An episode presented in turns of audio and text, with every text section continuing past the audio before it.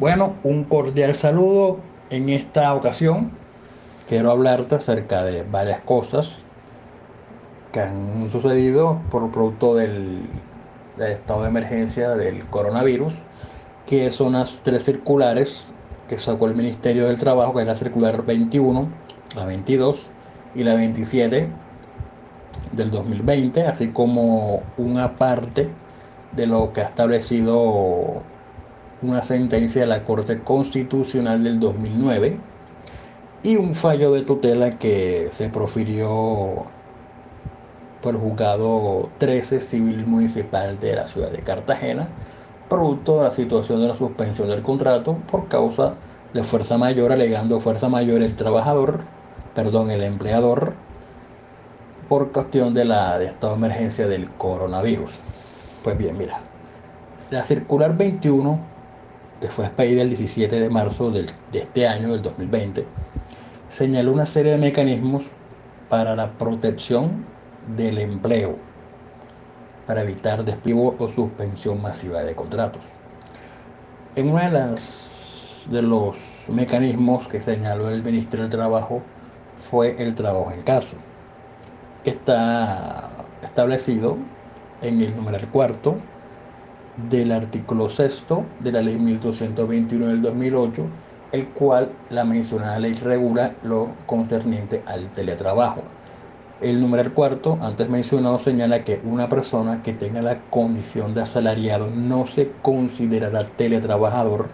por el mero hecho de realizar ocasionalmente su trabajo como asalariado en su domicilio o un lugar distinto de los locales de trabajo del empleador en vez de realizarlo en su lugar de trabajo habitual. Para optar bajo esta modalidad laboral, debe existir un acuerdo entre el empleador y el trabajador y debe hacerlo en forma ocasional, temporal y excepcional. Esa es una medida del trabajo en casa. La segunda alternativa que propone el Ministerio del Trabajo es el teletrabajo, que es aquel que está regulado en la ley 1221 del 2008 como antes te señalé que más que todo es el desempeño de actividades remuneradas o de prestación de servicios a terceros utilizando como soporte las tecnologías de la información y la comunicación para el contacto entre el trabajador y la empresa sin requerir la presencia física del trabajador en un sitio específico del trabajo al trabajo, conforme lo señalado en la norma en mención, no le serán aplicables las disposiciones sobre jornada de trabajo, horas extraordinarias y trabajo nocturno, sin que puedan imponer tampoco altas cargas de trabajo. La otra opción que da, propone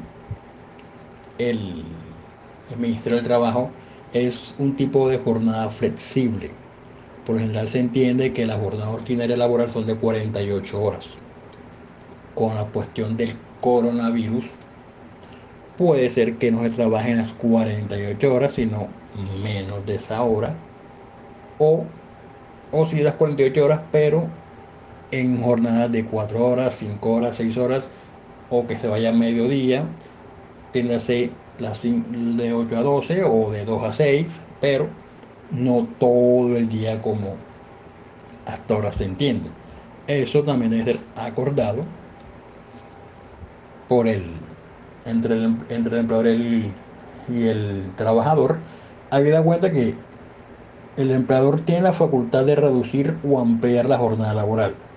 establecida dependiendo de las necesidades del servicio o las necesidades especiales que sin este término sea contabilizado como horas extras. Igual eso tiene que eso hace parte de vuelvo y retiro debe ser acordado pero también hace parte de lo que una de las facultades del empleador que se llama Jus Variandi, que es la facultad que tiene el empleador de modificar la, cantidad, la calidad y las horas de trabajo. Así que esa es otra forma de, proteger al, empleo que señala el, el Ministerio del Trabajo. La cuarta, el cuarto mecanismo es concederle vacaciones anticipadas conceder vacaciones anticipadas a aquellos trabajadores que todavía no tienen el año de servicio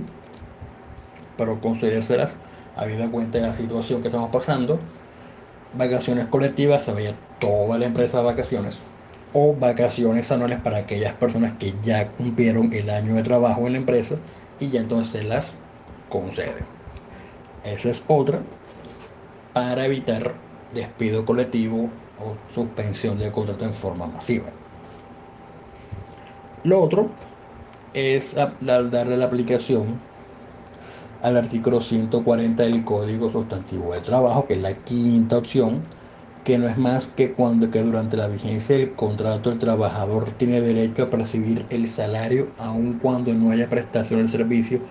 por disposición o culpa del empleador. Es decir, el empleador, el empleado sigue devengando sin que haya una prestación de servicio. Bastante, es una, una, una cuestión bastante generosa por parte del, del empleador, pero muy poco llevado a la práctica, por cuanto no hay prestación de servicio, pero sigue devengándole un salario y eso va haciendo que poco a poco la economía de la empresa vaya disminuyendo y tienen que buscar otras formas de seguir generando ingresos. Entonces, esas son las opciones, las cinco opciones que da el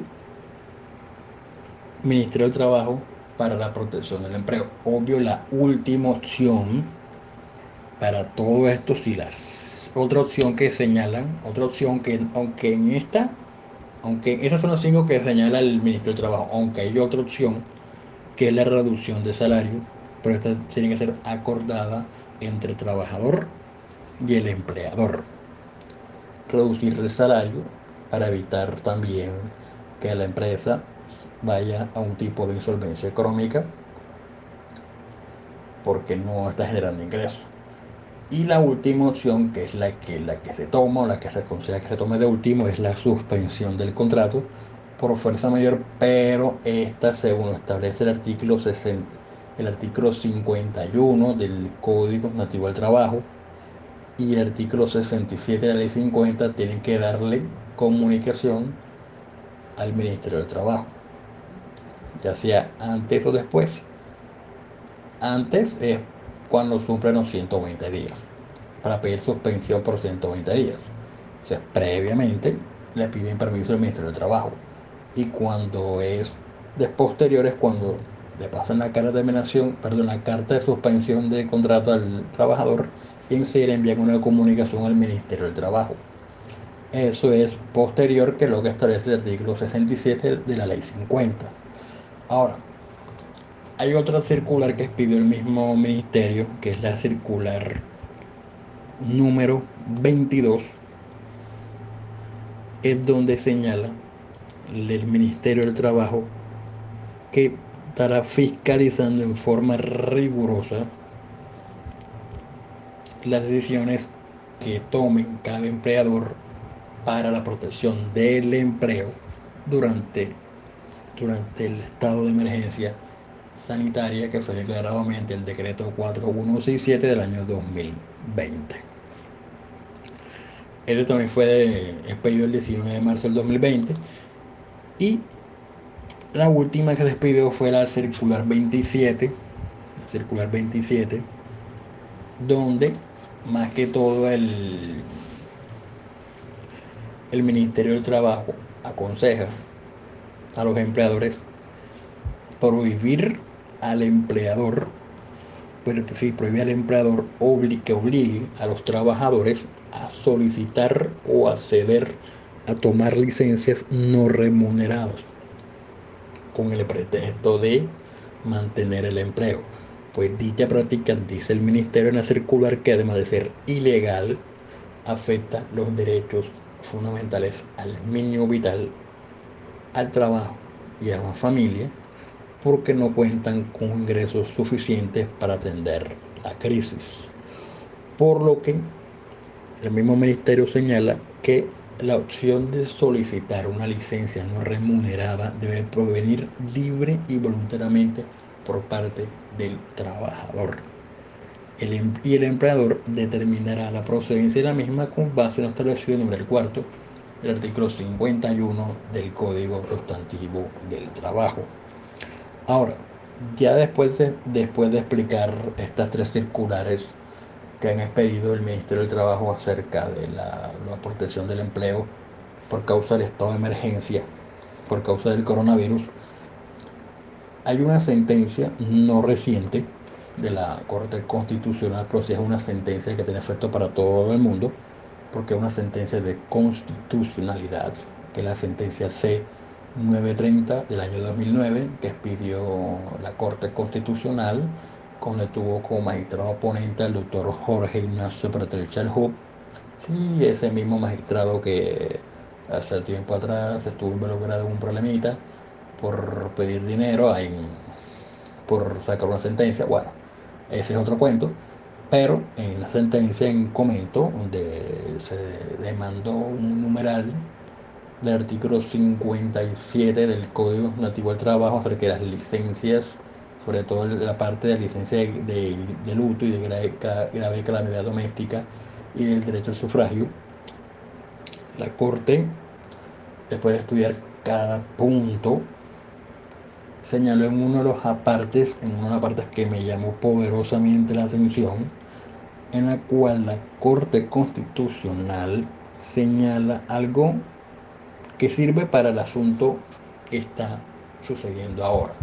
que es el tema de la suspensión de contratos por causa de fuerza mayor, alegando los empleadores alegando fuerza mayor por causa del, del coronavirus y por la pandemia que declaró la OMS y todas esas cuestiones. Entonces viene la, la corte y hace un estudio acerca de, la, de las licencias, de las licencias que le puede conceder el, el empleador al trabajador. Y en uno de los apartes, déjame lo busco por acá porque no lo, lo señalado anteriormente, pero ya se me fue la, se me fue la partecita donde estaba señalado ya te lo busco y señala, ya se me fue otra vez. a ver dónde estás. se me fue, se me fue. Aquí está, ya la encontré. Dice acá la, la corte, dice, existen situaciones en las cuales la suspensión del trabajo no obedece a causas imputables ni al empleado ni al empleador sino las prescripciones del legislador o a circunstancias de fuerza mayor o caso fortuito. La Corte señala que cuando la causa de la interrupción de la prestación del servicio no obedezca a la voluntad de ninguna de las partes, el principio de equidad en las relaciones laborales indicaría que el trabajador mantenga el derecho a seguir percibiendo el salario y que la carga económica de la suspensión del trabajo fuera asumida por el empleador. En el, asunto que estamos pasando actualmente, ninguna de las causas imputables de la suspensión o la interrupción de la prestación de servicio obedece tanto al empleador como al empleado. Por lo cual, debe prevalecer el principio de equidad de que el empleador, el empleado debe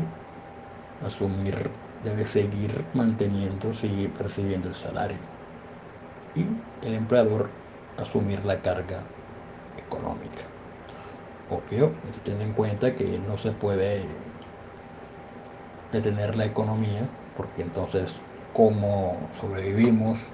con qué ingresos comemos y con qué, con qué forma mantenemos a nuestras familias, a nuestros seres queridos o las personas que dependen económicamente de nosotros para aquellas personas que tienen alguien a quien mantener. Entonces, esta parte, este capítulo de esta sentencia del 2009 es muy aplicable al caso que estamos pasando ahora. Y por último, hay una sentencia de la tutela de la del juzgado 13 civil municipal de Cartagena del 3 de abril del 2020, o sea, es reciente, donde una persona, la empresa, le, le una carta donde le suspendían el contrato de trabajo habida cuenta de que se había decretado el estado de emergencia sanitaria por causa del coronavirus pero se dieron en forma indefinida. Y la persona tenía hijos, tenía una esposa y tenía cuatro hijos que mantener. Y por lo tanto no podía dejar de devengar el salario que estaba percibiendo antes de la suspensión del contrato. Pues bien, el, juzgado, después de admitir la tutela, de, de, traslado a las partes para contestar una demanda, el, la parte accionada expresó que expresó que por causa de la fuerza mayor del coronavirus dio por, dio su, por suspendido el control de trabajo y que no tenía por qué demostrar la fuerza mayor habida cuenta de que eso era un hecho notorio. Sin embargo, el juzgado cuando pasó a resolver la mencionada acción constitucional, después de obviamente hacer un estudio acerca de los requisitos de procedibilidad de la tutela, ya se, llámese legitimación de la cosa por activa, por pasiva, inmediatez y subsidiariedad. La encontró procedente y el juzgado, siempre tengo la palabra tribuna, pero no es tribunal, es juzgado, señaló que si bien es cierto señaló que si bien es cierto, se declaró estado de emergencia sanitaria mediante el decreto 417 del 2020, la, cuando, y cuando se linda, la empresa no le no le declaró al, sonante uno de los mecanismos los, los, mecanismos para la protección del empleo que en la circular 17 del Ministerio del Trabajo había concedido,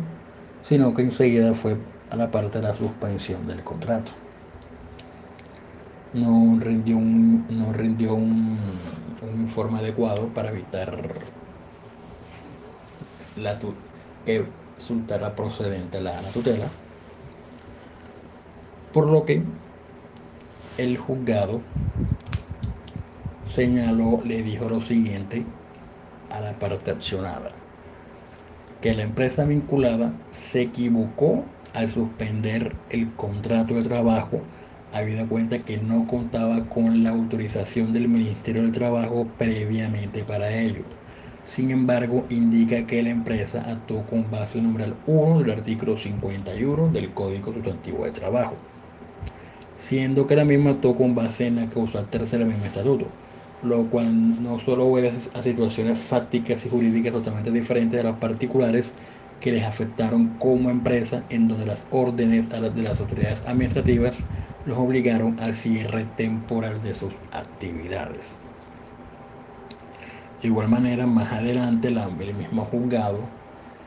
señaló Déjame buscarlo por acá la parecita exactamente donde el juzgado viene y le dice, ya te lo busco, donde el salario, perdón, donde el juzgado señala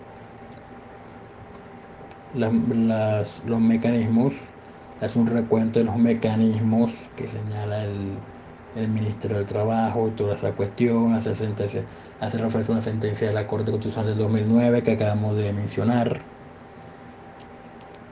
y señala que pese a la declaración de emergencia sanitaria, el Ministerio del Trabajo no ha relevado a los empleadores y a las compañías de informar previamente y obtener el aval o permiso para proceder con la suspensión de contratos laborales o despidos colectivos.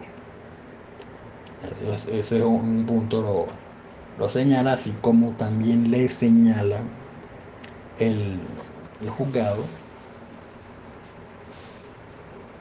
que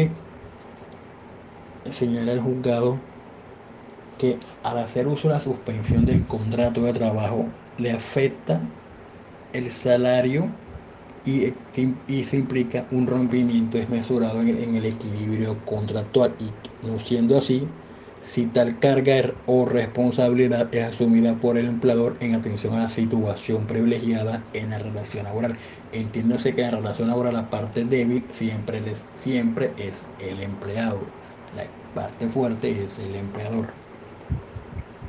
Y además es claro, señala el juzgado, que el empleador ante las circunstancias actuales solo podrá mediante autorización del inspector de trabajo hacer uso de la figura de la suspensión del contrato en virtud de la protección que se encuentra en cabeza del empleado subordinado, por lo que no podía deliberada y unilateralmente despojarlo de sus ingresos, viéndose conculcados los derechos del trabajo y mínimo vital para su manutención y la de su familia. Y por último, le señaló, se le señaló, como lo señaló como hace unos minutos se los expresé, que la suspensión de contrato debe ser la última de las opciones en la, en la coyuntura, pues como en el caso de la tutela, genera un impacto en el ingreso del trabajador que de su derecho, el mínimo vital y el de su familia. Por consiguiente, después de todas esas consideraciones del juzgado, tuteló el derecho al trabajo y ordenó dejar sin efecto la suspensión del contrato que le había dado la empresa y le ordenó y le ordenó continuar cancelándole el accionante el salario oportunamente así como sus prestaciones sociales. Tenemos en cuenta que esta tutela va a ser objeto de impugnación cuando le notifiquen a la empresa, así que hay que esperar lo que decida también el tribunal, no en este caso no será el tribunal, sino el jugador del, circuito de Cartagena, a ver si confirma, revoca o modifica la, la, tutela, la fue tutela, y en caso de que no haya impugnación, como toda sentencia de tutela, debe ir, irse a la Corte Constitucional que creo va a ser objeto de su revisión habida cuenta de que es un caso novedoso, un hecho novedoso por cuanto es una suspensión del contrato por causa de una pandemia. Segundo, está la afectación de un derecho fundamental como es el mínimo vital, el derecho al trabajo, por causa de una fuerza mayor y por lo tanto creo que cuando llegue la Corte,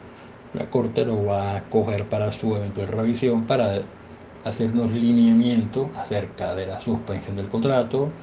de la pandemia y las cuestiones de la fuerza mayor o caso fortuito. Pero por lo pronto ya hay, hay, un antecedente acerca de una protección del derecho al trabajo a un trabajador por la suspensión del contrato y el coronavirus. Así que por lo pronto vamos a dejarlo hasta aquí. Cualquier inquietud, cualquier sugerencia, comentario, crítica, pueden hacerla pueden escribirme, llamarme, mandarme una nota de voz para hacerme saber el comentario, la crítica, sugerencia o lo que tengan que decirme al respecto de lo que acabaron de escuchar. Un saludo a todos los que vayan a escuchar esta, este audio.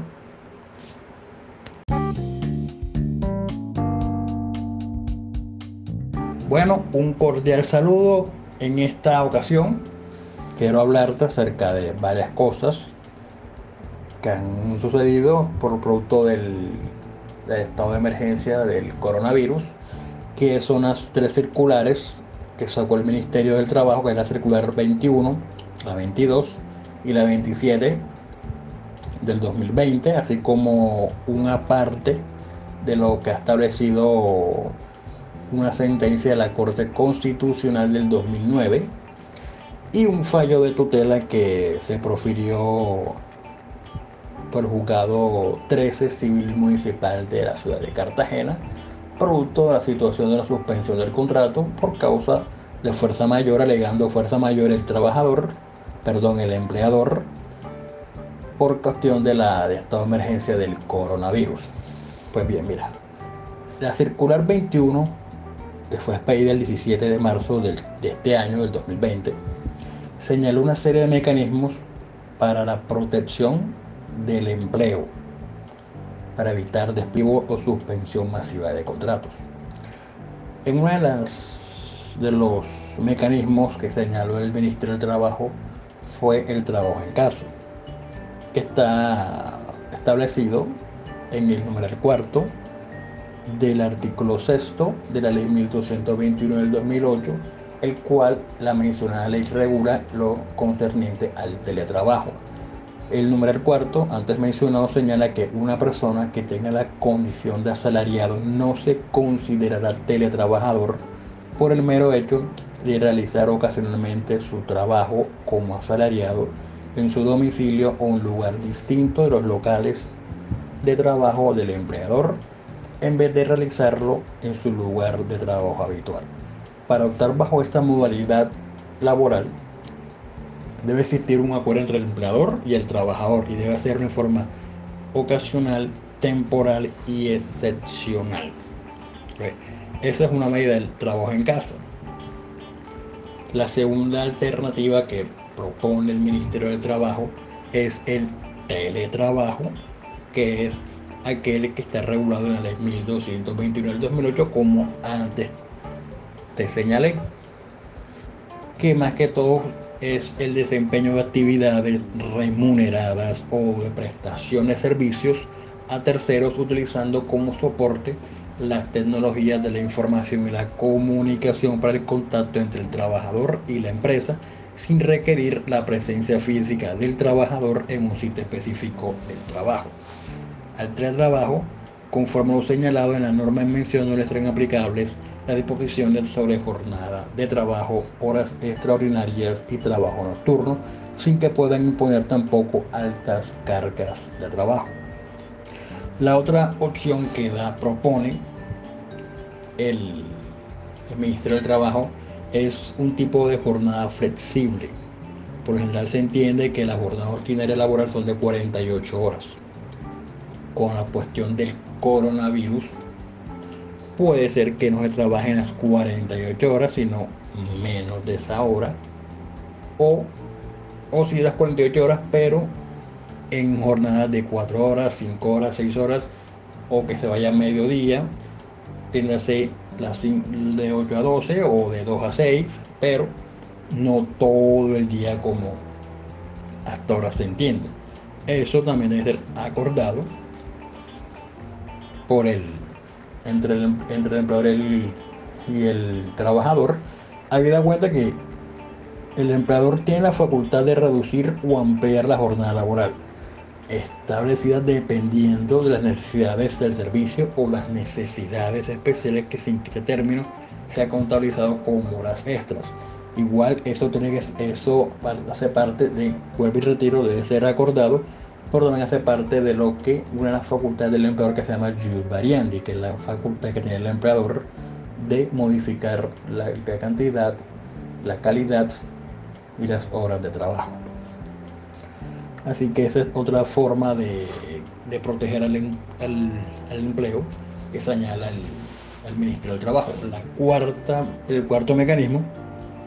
es concederle vacaciones anticipadas conceder vacaciones anticipadas a aquellos trabajadores que todavía no tienen el año de servicio, pero concedérselas habida cuenta de la situación que estamos pasando. Vacaciones colectivas, se vaya toda la empresa de vacaciones o vacaciones anuales para aquellas personas que ya cumplieron el año de trabajo en la empresa y ya entonces se las conceden. Esa es otra para evitar despido colectivo o suspensión de contrato en forma masiva. Lo otro es darle la aplicación al artículo 140 del Código Sustantivo del Trabajo, que es la quinta opción, que no es más que cuando que durante la vigencia del contrato el trabajador tiene derecho a percibir el salario aun cuando no haya prestación del servicio por disposición o culpa del empleador. Es decir, el empleador, el empleador sigue devengando sin que haya una prestación de servicio bastante, es una, una, una cuestión bastante generosa por parte del, empleador, pero muy poco llevado a la práctica, por cuanto no hay prestación de servicios, pero sigue devengándole un salario y eso va haciendo que poco a poco la economía de la empresa vaya disminuyendo y tienen que buscar otra forma de seguir generando ingresos. Entonces, esas son las opciones, las cinco opciones que da el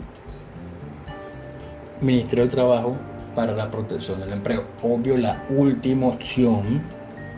para todo esto, si las otra opción que señalan, otra opción que aunque en esta, aunque esas son las cinco que señala el Ministerio del Trabajo, aunque hay otra opción que es la reducción de salario, pero esta tiene que ser acordada entre el trabajador y el empleador. Reducir el salario para evitar también que la empresa vaya a un tipo de insolvencia económica porque no está generando ingresos. Y la última opción, que es la que, la que se toma o la que se aconseja que se tome de último, es la suspensión del contrato por fuerza mayor, pero esta, según establece el artículo 60, el artículo 51 del Código Nativo del Trabajo y el artículo 67 de la Ley 50, tienen que darle comunicación al Ministerio del Trabajo, ya sea antes o después. Antes es cuando cumplen los 120 días, para pedir suspensión por 120 días. O sea, previamente le piden permiso al Ministerio del Trabajo. Y cuando es de posterior es cuando le pasan la carta de terminación, perdón, la carta de suspensión de contrato al trabajador y en le envían una comunicación al Ministerio del Trabajo. Eso es posterior que lo que establece el artículo 67 de la ley 50. Ahora, hay otra circular que pidió el mismo ministerio, que es la circular número 22, es donde señala el Ministerio del Trabajo que estará fiscalizando en forma rigurosa las decisiones que tomen cada empleador para la protección del empleo durante, durante el estado de emergencia sanitaria que fue declarado mediante el decreto 4167 del año 2020. Este también fue expedido el 19 de marzo del 2020 y la última que despidió fue la circular 27, la circular 27, donde más que todo el, el Ministerio del Trabajo aconseja a los empleadores prohibir al empleador, bueno, sí, prohíbe al empleador que obligue a los trabajadores a solicitar o acceder a tomar licencias no remuneradas con el pretexto de mantener el empleo. Pues dicha práctica, dice el ministerio en la circular, que además de ser ilegal, afecta los derechos fundamentales al mínimo vital, al trabajo y a la familia, porque no cuentan con ingresos suficientes para atender la crisis. Por lo que el mismo ministerio señala que la opción de solicitar una licencia no remunerada debe provenir libre y voluntariamente por parte del trabajador. Em-, y el empleador determinará la procedencia de la misma con base en lo establecido en el cuarto del artículo 51 del Código Sustantivo del Trabajo. Ahora, ya después de, después de explicar estas tres circulares que han expedido el Ministerio del Trabajo acerca de la, protección del empleo por causa del estado de emergencia, por causa del coronavirus, hay una sentencia no reciente de la Corte Constitucional, pero una sentencia que tiene efecto para todo el mundo, porque es una sentencia de constitucionalidad, que es la sentencia C 930 del año 2009 que expidió la Corte Constitucional, donde tuvo como magistrado oponente al doctor Jorge Ignacio Pretel Chalhub, sí, ese mismo magistrado que hace tiempo atrás estuvo involucrado en un problemita por pedir dinero, por sacar una sentencia, bueno, ese es otro cuento, pero en la sentencia en comento, donde se demandó un numeral del artículo 57 del Código Nativo del Trabajo acerca de las licencias, sobre todo la parte de la licencia de, luto y de grave calamidad doméstica y del derecho al sufragio. La Corte, después de estudiar cada punto, señaló en uno de los apartes, en una de las partes que me llamó poderosamente la atención, en la cual la Corte Constitucional señala algo que sirve para el asunto que está sucediendo ahora, que es el tema de la suspensión de contratos por causa de fuerza mayor, alegando los empleadores alegando fuerza mayor por causa del, del coronavirus y por la pandemia que declaró la OMS y todas esas cuestiones. Entonces viene la, la corte y hace un estudio acerca de, la, de las licencias, de las licencias que le puede conceder el, el empleador al trabajador y en uno de los apartes, déjame lo busco por acá porque no lo, lo tiene señalado anteriormente, pero ya se me fue la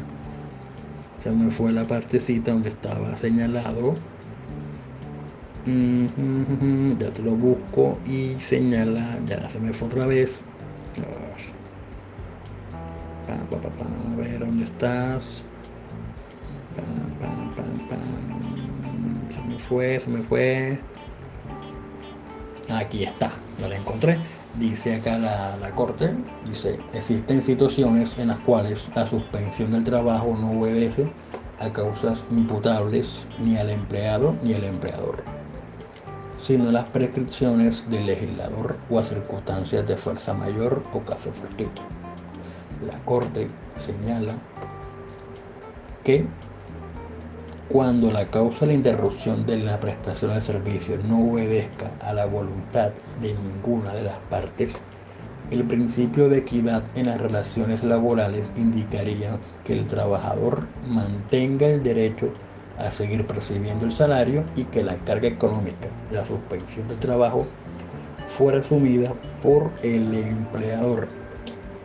En el, en el asunto que estamos pasando actualmente,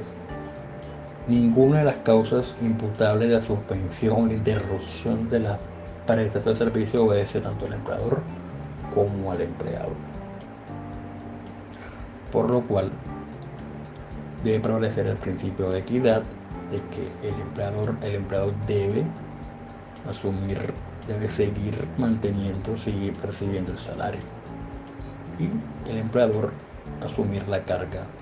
económica obvio, ten en cuenta que no se puede detener la economía, porque entonces cómo sobrevivimos, con qué ingresos comemos y con qué, con qué forma mantenemos a nuestras familias, a nuestros seres queridos o las personas que dependan económicamente de nosotros para aquellas personas que tienen alguien a quien mantener. Entonces, esta parte, este capítulo de esta sentencia del 2009 es muy aplicable al caso que estamos pasando ahora. Y por último, hay una sentencia de la tutela de la, del juzgado 13 civil municipal de Cartagena del 3 de abril del 2020, o sea, es reciente, donde una persona la empresa le, le una carta donde le suspendían el contrato de trabajo habida cuenta de que se había decretado el estado de emergencia sanitaria por causa del coronavirus, pero se dieron en forma indefinida. Y la persona tenía hijos, tenía una esposa y tenía cuatro hijos que mantener. Y por lo tanto no podía dejar de devengar el salario que estaba percibiendo antes de la suspensión del contrato. Pues bien, el, juzgado, después de admitir la tutela, de, su, de del traslado a las partes para exponer una demanda, el, la parte accionada expresó que expresó que por causa de la fuerza mayor del coronavirus dio por dio su por suspendido el control de trabajo y que no tenía por qué demostrar la fuerza la vida cuenta de que eso era un hecho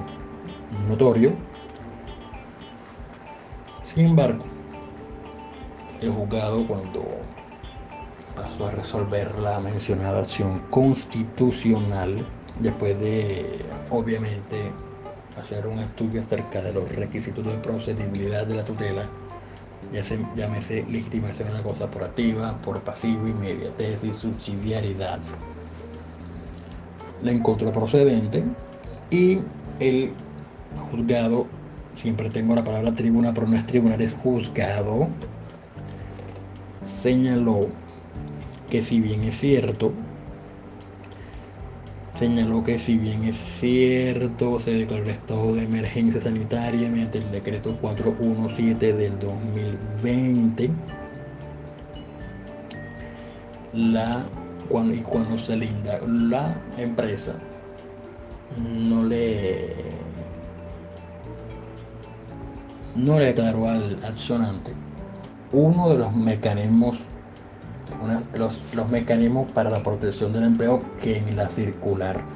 17 del Ministerio del Trabajo había concedido, sino que enseguida fue a la parte de la suspensión del contrato. No rindió un, no rindió un informe adecuado para evitar la que resultara procedente la, la tutela, por lo que el juzgado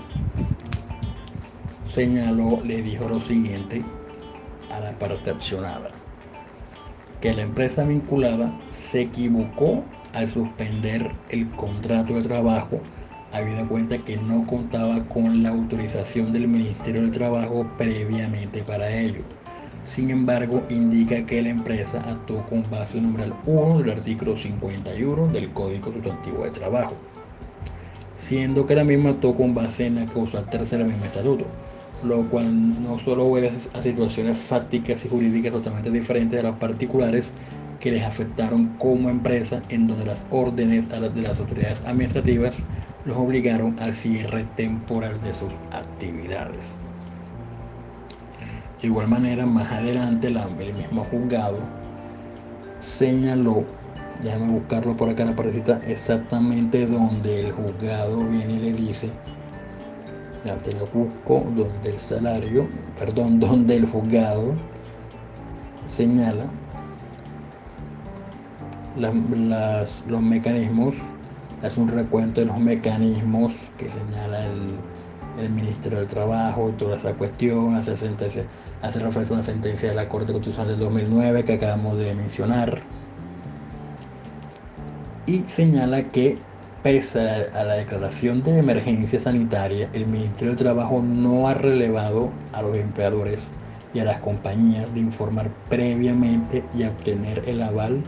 o permiso para proceder con la suspensión de contratos laborales o despidos colectivos.